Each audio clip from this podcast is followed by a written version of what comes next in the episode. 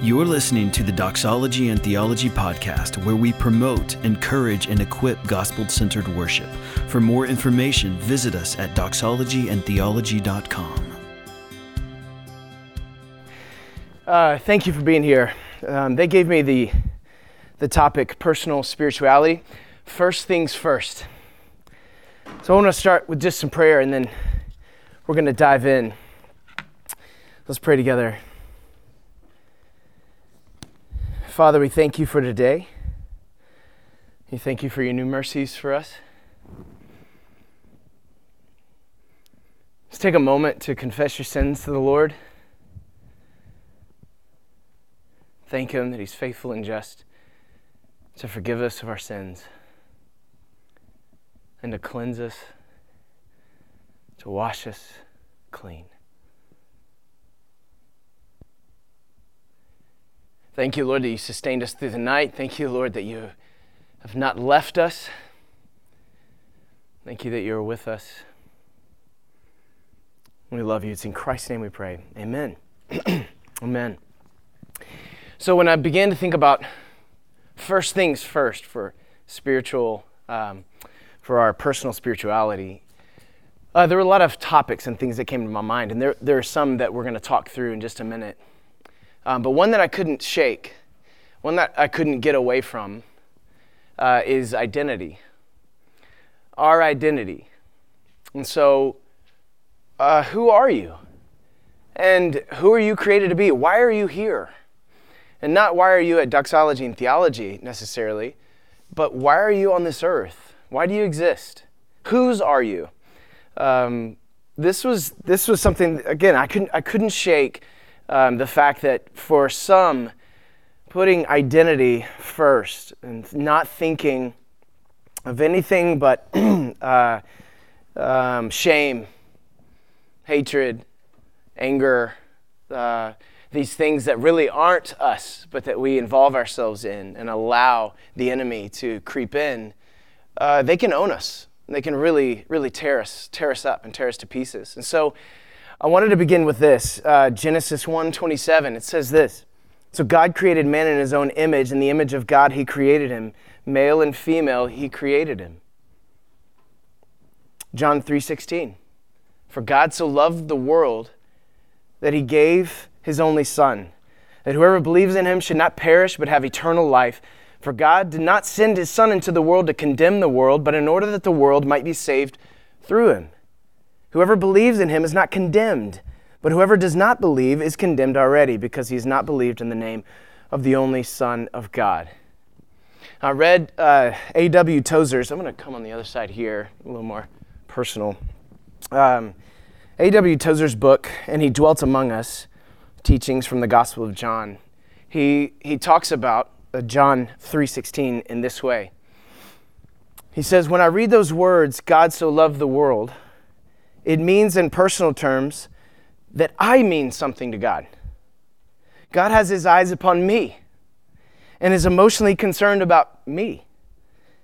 If this simple message could rise above the confusion of the religious world, it would offer hope to those who embrace it. Right here, I see a strange paradox, a strange contradiction in human nature. You often see a man walking around as if he's the king of the world, his persona is full of offensive egotism, and he's strutting around like a pigeon with his chest bulging out. Yet, when you get to know the man deep inside, he is filled with a great sense of loneliness and lostness. The thought that plagues his heart and his soul is that nobody really cares about him. Echoing throughout the inner chambers of his heart are the words, I matter to nobody. Nobody cares about me. When Jesus said, Come unto me, all you who are la- labor, all you who labor and are heavy laden, and I will give you rest, he was not inviting tired people to him, although tired people are welcome to come. He was not, inv- uh, he was not inviting those who were economically oppressed, though they are also welcome. Nor was he inviting those who had been politically oppressed, as the Jews were under the Romans. Rather, he invited those who are inwardly tired and emotionally fatigued with the heavy pressure of the knowledge, or at least the belief, that in the vast universe they do not matter to anybody and nobody actually cares about them. There is no one emotionally concerned with them. There we have this strange paradox tearing at the human heart. On one side is an egotism that is offensive and rank and makes a man boast and lie and strut. On the other hand, deep within him is a whimpering, frightened, homesick, heartsick, broken boy who knows that there is nobody in the universe who is emotionally concerned about him. He does not matter to anybody. And so I want to begin here because I would venture to guess that there are some in this room um, who don't have a healthy identity Maybe some who grew up with, uh, with tough parents or no parents at all. Maybe some who have had uh, a boss or uh, a mentor that has pressed them down, made them feel shame. Maybe the way you see the Lord as, as father is more of a slave driver um, than a loving father. And so, personal spirituality, first things first, I think this is a good place to start our identity. And I want to start by saying this you will never be condemned by God. Romans 8 1 says, There is therefore now no condemnation for those who are in Christ Jesus. There's not a three strikes and you're out scenario with the Lord. He always loves, He always sees, He always cares. The narrative we find ourselves in is one of grace and love like a father to his children. I want to read just a little bit of Luke 15. It says this There was a man who had two sons, and the younger of them said to his father, Father, give me a share of property that's coming to me. Now, this was, this was highly offensive in that day to ask for the inheritance before the father has died, or to get the inheritance before he's died. But, Father, give it to me. And so the father divided the property between them. Not many days later, the young son gathered all he had and took a journey into far country. We know this story, but I think it's important to read again. And there he squandered his property in reckless living. And when he had spent everything, a severe famine arose in that country, and he began to be in need. So he went and hired himself out to one of the citizens of that country who sent him into the fields to feed pigs. And he was longing to be fed with the pods that the pigs ate, and no one gave him anything. But when he came to himself, he said, How many of my father's hired servants have more than enough bread? But I perish here with hunger. I will arise and go to my father, and I will say to him, How many people say this? Father, I have sinned against heaven and before you. I am no longer worthy to be called your servant, be called your son. Treat me as one of your hired servants. And he arose and came to his father. But while he was still a long way off, his father, what? Ran to him, saw him, felt compassion for him, wrapped his arms around him, and threw him a huge party. Bring me the fattened calf. Put a robe around, uh, put a robe on his body, and put sandals on his feet, for my son was lost and is found. This is the love of the Father. This is the love that God has for you. This is how He sees you, though you may not see yourself this way. I often come to the Lord and go, I'm not, I am not at all worthy to be called your son. I have sinned so deeply against you. And I never really say this, but how do I how do I earn back your love, God? And it's way more simple. It was actually really complex and awful having to sacrifice his son on our behalf, but once that happened, it's way more simple than we want to make it out to be. We've been covered by the blood of Jesus. And so our identity is I am a child of God. That's our identity. So, first things first, I think it's important that we, that we uh, understand that. I had uh, a hard conversation with my wife this morning. She called crying. And my son, my second born, is, uh, is really strong willed, if we want to say it that way. Um, he's difficult, and he has always been difficult. He is everyone's favorite. He has the brightest personality. If he came into this room and he started talking a bit, you'd be laughing, and he's just so much fun, and he's so difficult. He's just he just wants to do it by himself. He wants to do it on his own. It's gonna be his way or the highway. My wife had asked him to uh, to do something, um, and he refused. Um, and I had to talk with him and just do that thing that you do when you're out of town. You're like, I, I am to spank you when I get home.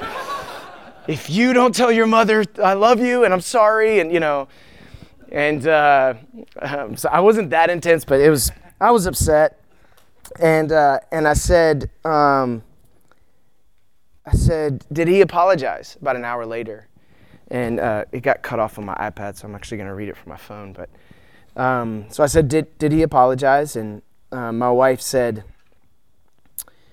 he did, but it wasn't from his heart. Then on the way to school, I kept saying how he needs to stop internalizing everything and how it doesn't mean much when he just says sorry. We were both crying. Then we were almost uh, to the front of the school, and he, for the first time, said a heartfelt, I'm sorry. He's 10. It was sweet. I don't know if I've ever heard that from him before.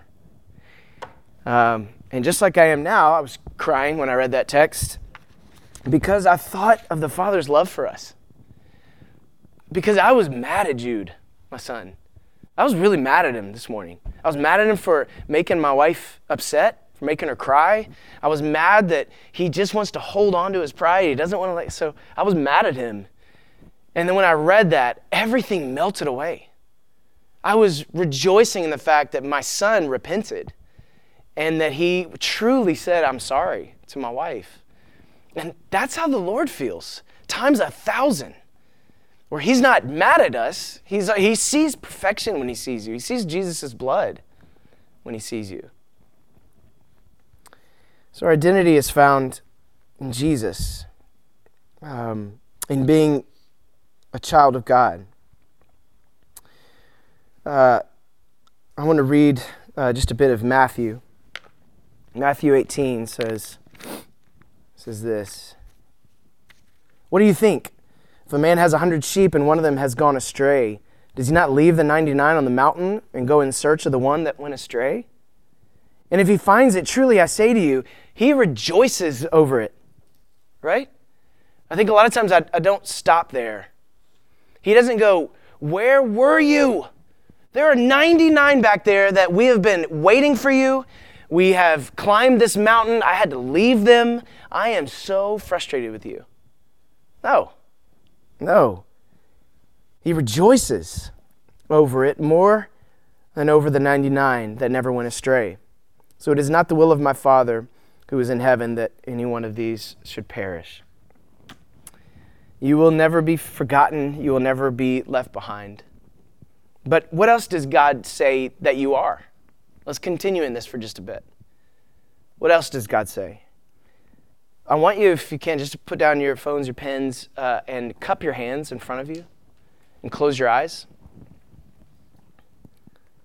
We're just going to read the Bible together.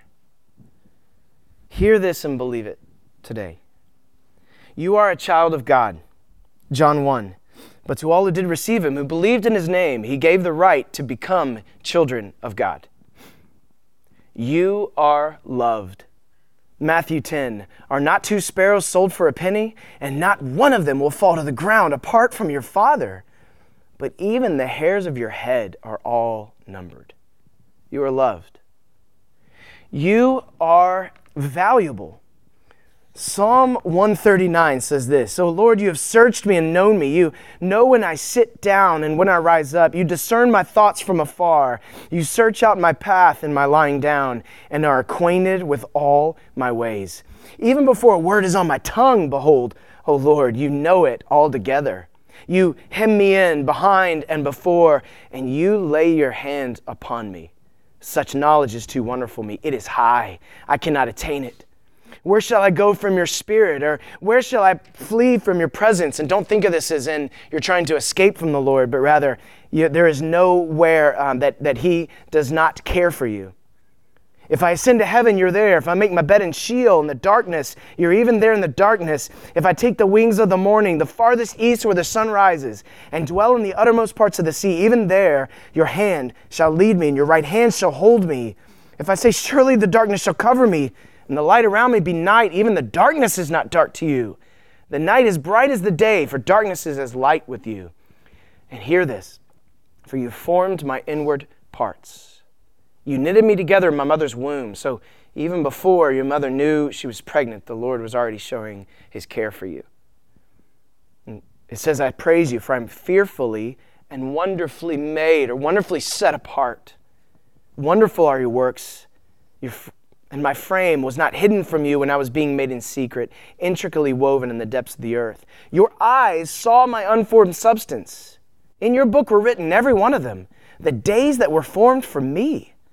Yet as when as yet there was none of them. How precious to me are your thoughts, O God. How vast is the sum of them.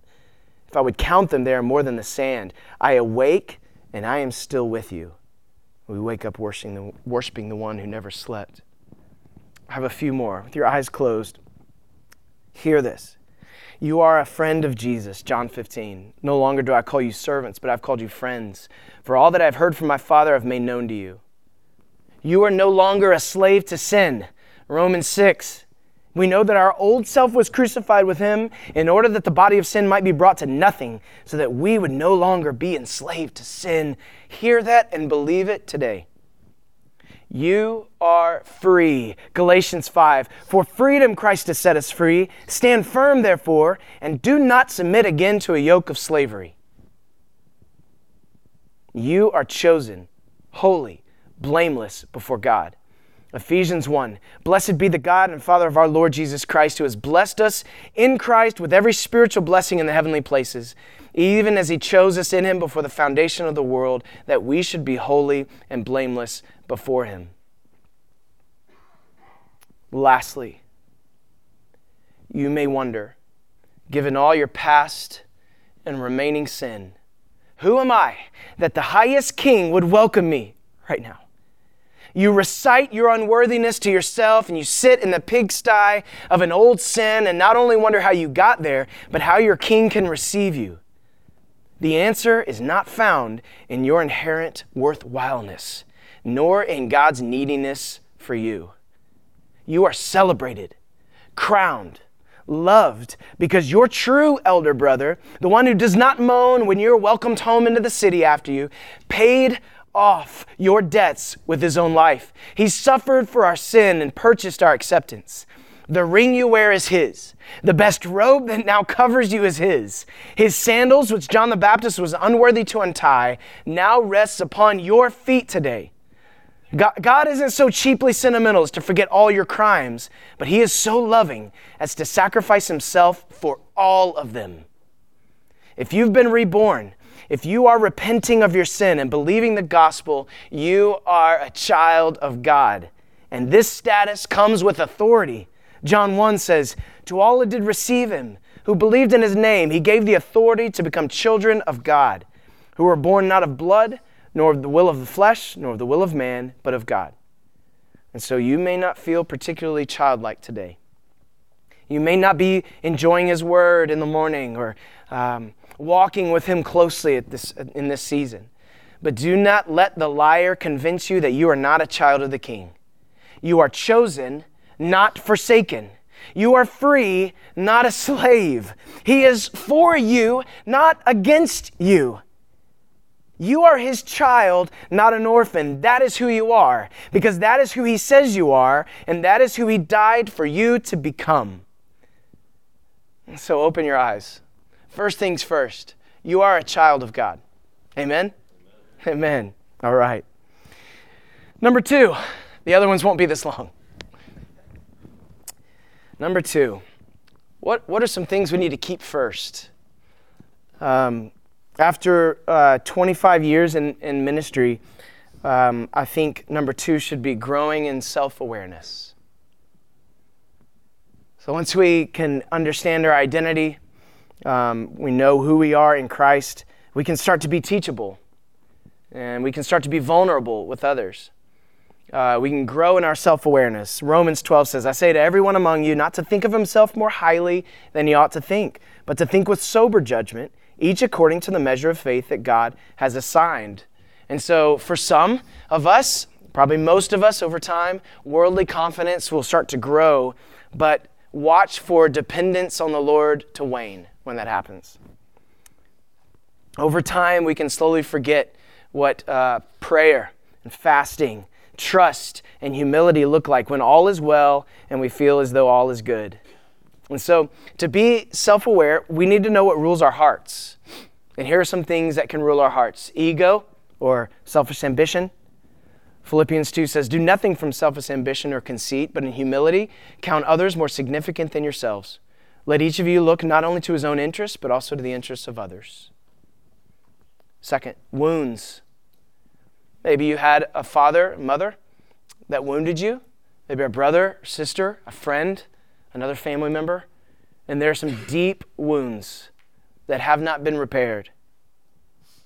Psalm 147 says this He heals the brokenhearted and binds up their wounds. We'll cry out to Him today.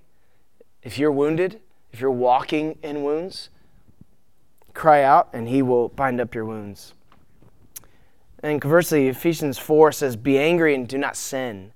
Do not let the sun go down in your anger and give no opportunity to the devil. So we can see here that not all anger is sin, right?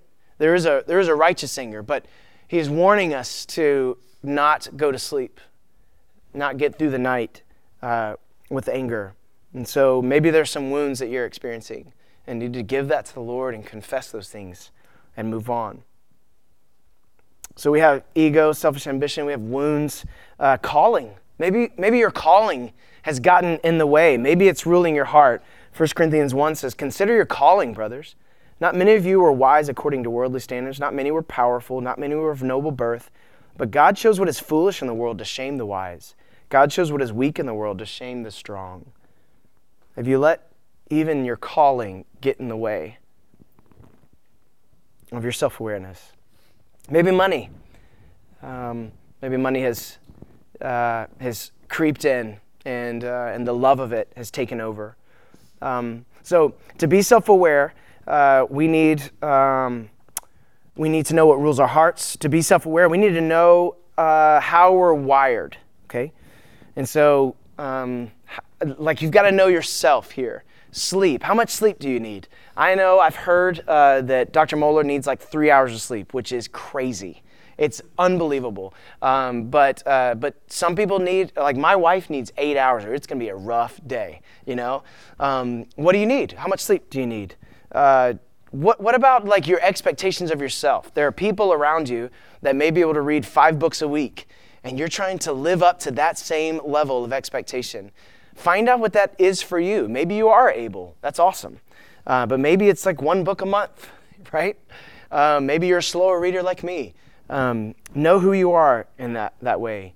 Um, are you an organizational leader or an artist with little to no organizational skills? Um, I am a artist who is late to things, right? Uh, like today. Um, know yourself and put people around you that's going to help help you in, uh, in that area. Uh, what's your bandwidth? What can you handle? Okay, and so to to be uh, truly self-aware, uh, we also need to know our strengths and weaknesses. And this enables you to celebrate the strengths and gifts of others and not feel threatened by them, right? So know your own strengths and weaknesses and be okay with it. Be okay with your weaknesses. Be okay with your strengths. We want to joyfully applaud the success of another, especially when our gifts are similar. We want to joyfully applaud the success of another, especially when our gifts are similar. Does that make sense? It's a noble thing to do this. And I have found at 40 years old, this is a really difficult thing to do to celebrate with someone else um, who is doing the very thing that I'm doing. Uh, it's shameful to admit it um, at times, but, uh, but it is important to know it and know that it resides in my heart sometimes. To be truly self aware means that we're paying attention to our thoughts and actions. It's the last part of this. The Bible is clear that the heart is deceptive and we all walk in a certain level of denial about how we think and act. So confess your sins to others. Invite men and women into your life who can speak into your life. All right, so number three, manage your physical vitality. Let's keep first things first. I didn't want to put the physical part uh, at first, obviously, but this is, a, this is an important piece. So, have you considered your physical health? Are you in physical shape for what God has called you to do? Not in the modern sense, but are you taking care of yourself, stewarding your physical body for the calling that God's given you? Jonathan Edwards, uh, his resolution four says this By a sparingness in diet and eating as much as may be what is light and easy of digestion, I shall doubtless be able to think more clearly and shall gain time. Number one, by lengthening out my life. Number two, shall need less time for digestion after meals. Number three, shall be able to study more closely without injury to my health. And number four, shall need less time for sleep. And five, shall more seldom be troubled with the headache. So he considered um, everything from how he ate to how physical activity would affect him. He measured it not by how he looked, but by how he felt and whether or not it gave him the energy, vibrancy, and vitality he needed to do the Lord's work. By doing so, Edwards tapped into the reality that physical health is, quote, of some value, as 1 Timothy says. It says, while bodily training is of some value, godliness is of value in every way. So we want to make sure the majority of our time here, personal spirituality, we're talking about uh, godliness and not necessarily physicalness, but it is of some value. But that leads us to number four pursue spiritual depth. So part of this is intellectual, spiritual depth, part of it, it's uh, experiential. God cares how we see Him and understand Him. And everybody is a theologian, okay? Everyone's a theologian, but some of us are accidental Pharisees, and some of us are accidental heretics, okay? Accidental Pharisees, they understand grace conceptually, all right? They know the law, but can't seem to apply it. Truth can be like a club that they beat other, others over the head with, forgetting that it's actually a scalpel, right? Hebrews 4 says, For the word of God is living and active, sharper than any two edged sword, piercing to the division of soul and of spirit, of joints and marrow. Clubs don't get into that level uh, of our bodies, our hearts, our soul. A scalpel does, a sword, a sharp sword. Larry Osborne, a pastor in California, says that becoming a modern day accidental Pharisee is a lot like eating at Denny's. No one wants to go there, we just end up there. so, here are a few things to consider if you find yourself an accidental Pharisee. Don't look down on others. Are you raising your kids well? Are you spending your money well? Are you reading your Bible daily? Are you setting your priorities well? Great. Don't look down on others who aren't. Don't tear them down, rather, build them up. God hates haughty, proud, indifferent eyes, Proverbs 6 says. So if you look down on others, that disgusted and disdainful look of arrogance and judgmental slander against another, this isn't chit chat that we're doing when we're doing this. It's major sin that God hates. We need to crush the spirit of exclusivity. When thinning the herd becomes more important than expanding the kingdom, or raising the bar becomes more important than helping people climb over it, something has gone wrong. Don't create a circle of fellowship that's tighter than Jesus' circle of acceptance. Don't create a circle of fellowship that's tighter than Jesus' circle of acceptance. So don't look down on others, crush the spirit of exclusivity, Crush the spirit of legalism. Put away the list of extra biblical rules and expectations. Be careful when you rush to judgment by seeing what's in their driveway or how big their house is. Finally, be humble and work hard. You need God's help in order to be effective worship leader, pastor, minister. Don't take for granted that you can knock it out of the park based on natural ability. Do the humble work of preparing and praying for the Spirit's power. Okay, now that's the, that is the accidental Pharisee. The accidental heretic, this person's heart is usually good. They usually love the Lord, but they just say really dumb things about God that aren't true, right? Like, he thought of me above all. Sorry. I'm sorry. I'm sorry. Um, so my heart was good, sounded right, but when the weight of the word rested on those words, it didn't hold up when I used to sing that song. um, okay, let's move on. Number, number five build emotional bandwidth. This is, this is just simple. There, you, you, are, you are walking with leaders, you are walking with worship leaders and band members and production people and all the people that you work with and all their different sets of strengths and weaknesses, and they can be difficult, right? Leadership is difficult, and you need the emotional bandwidth to be able to lead. So find that in your life, whatever that looks like. Number six, sharpen the axe. Knowledge has to be improved, challenged, and increased constantly, or it vanishes, Peter Drucker says. But Ecclesiastes 10 says this If the axe is dull, and he does not sharpen its edge, then he must exert more strength. But wisdom has the advantage of giving success. So sharpen your axe before you go cut the trees. Read, pray, train, study. Sharpen the axe. And finally, labor well. Labor in the Word of God. To this end we toil and strive, or for to our people attaining godliness we labor. To this end we toil and strive. And we should labor. We should make great effort in prayer, preparation, study, devotion, to the public reading of Scripture, to the exhortation, to teaching, First Timothy says. And what a wonderful and weighty opportunity that we've been given, right? As worship ministers, as administrators, as those in production, all of, all of the responsibilities that we've been given. It is wonderful and it's weighty. And we get to command and teach the Bible through song and through our prayers and through public readings each week.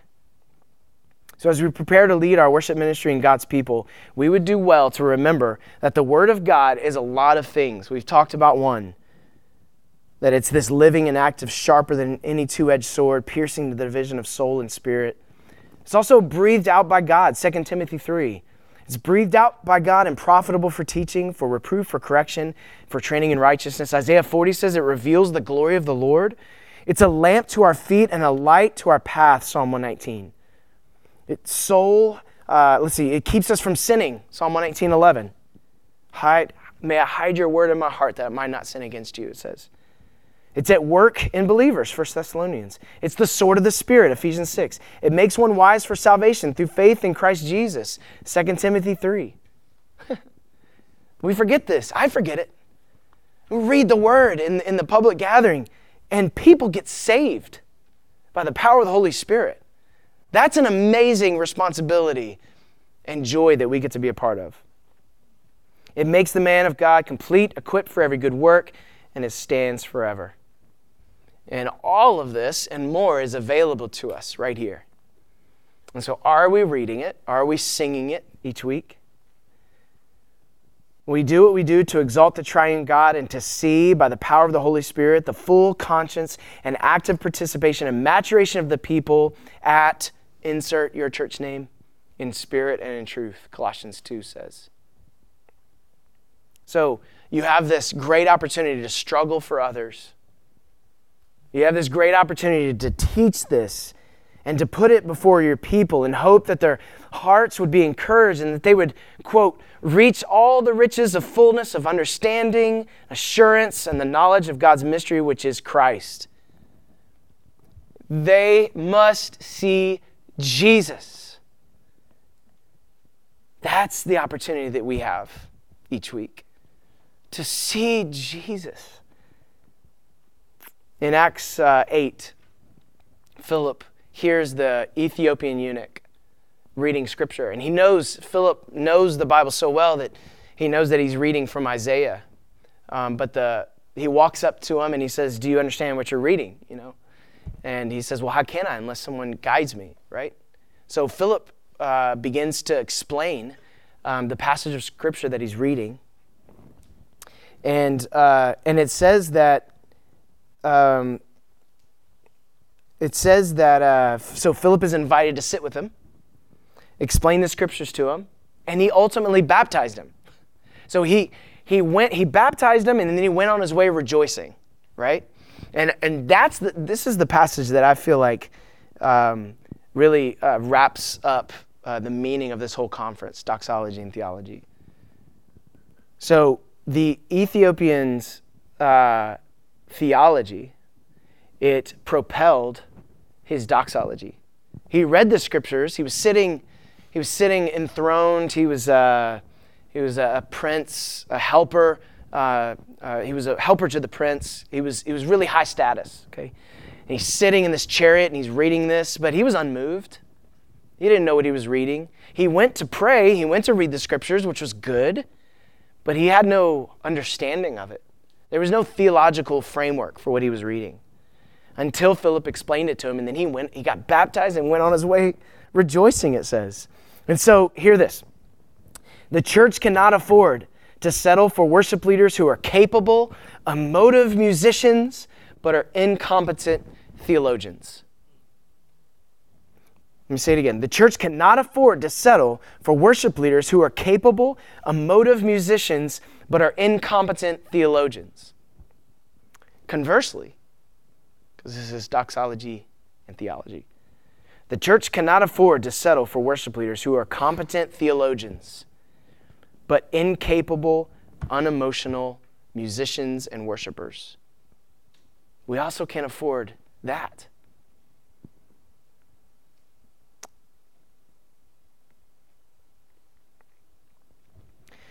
So we want to be healthy, godly leaders. And uh, first things first, it starts with our identity and it moves down the list for me. Um, so I would encourage you to, to think on the Lord today, to study His Word, to find out who He says that you are, to find out who you think you are and the lies that you're telling yourself. I'd encourage you to sharpen the axe Stay in the Word daily. I'd encourage you to confess your sins to those that you trust in your life. For ministers, people at a church, sometimes it can feel really lonely. Amen? Anybody else? It can feel lonely. The expectation is we're to be perfect. There's only one that's perfect. And so we must, face to face with brother to brother, sister to sister, things that are deep, things that affect us deeply, things that are pulling us away from the Lord.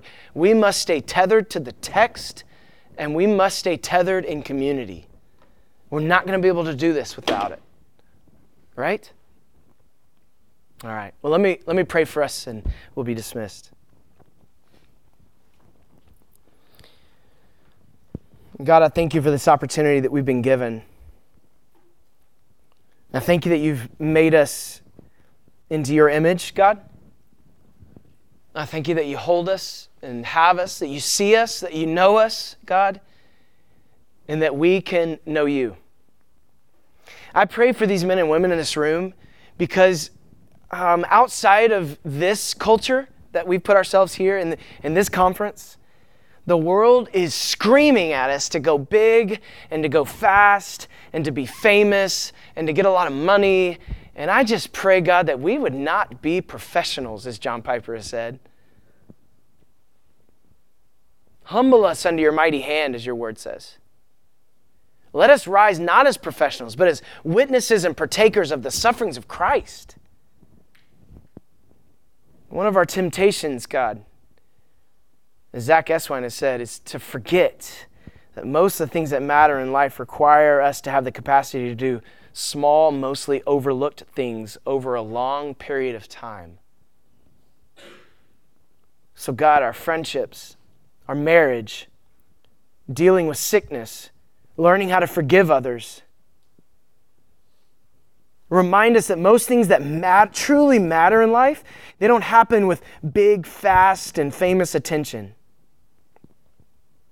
Help us to understand words like waiting, patience, contentedness, the ability to persevere. Help us to not want to know everything, fix everything, and be everywhere at once. There is one who is omniscient, omnipotent, and omnipresent. Remind us that you care for us today. Help us to rejoice Help us to slow down. Help us to consider the calling that you've called us to. Help us to remember that you have made us and that we are yours and we are your people. We are the sheep of your pasture. And it's in Jesus' name we pray. Amen.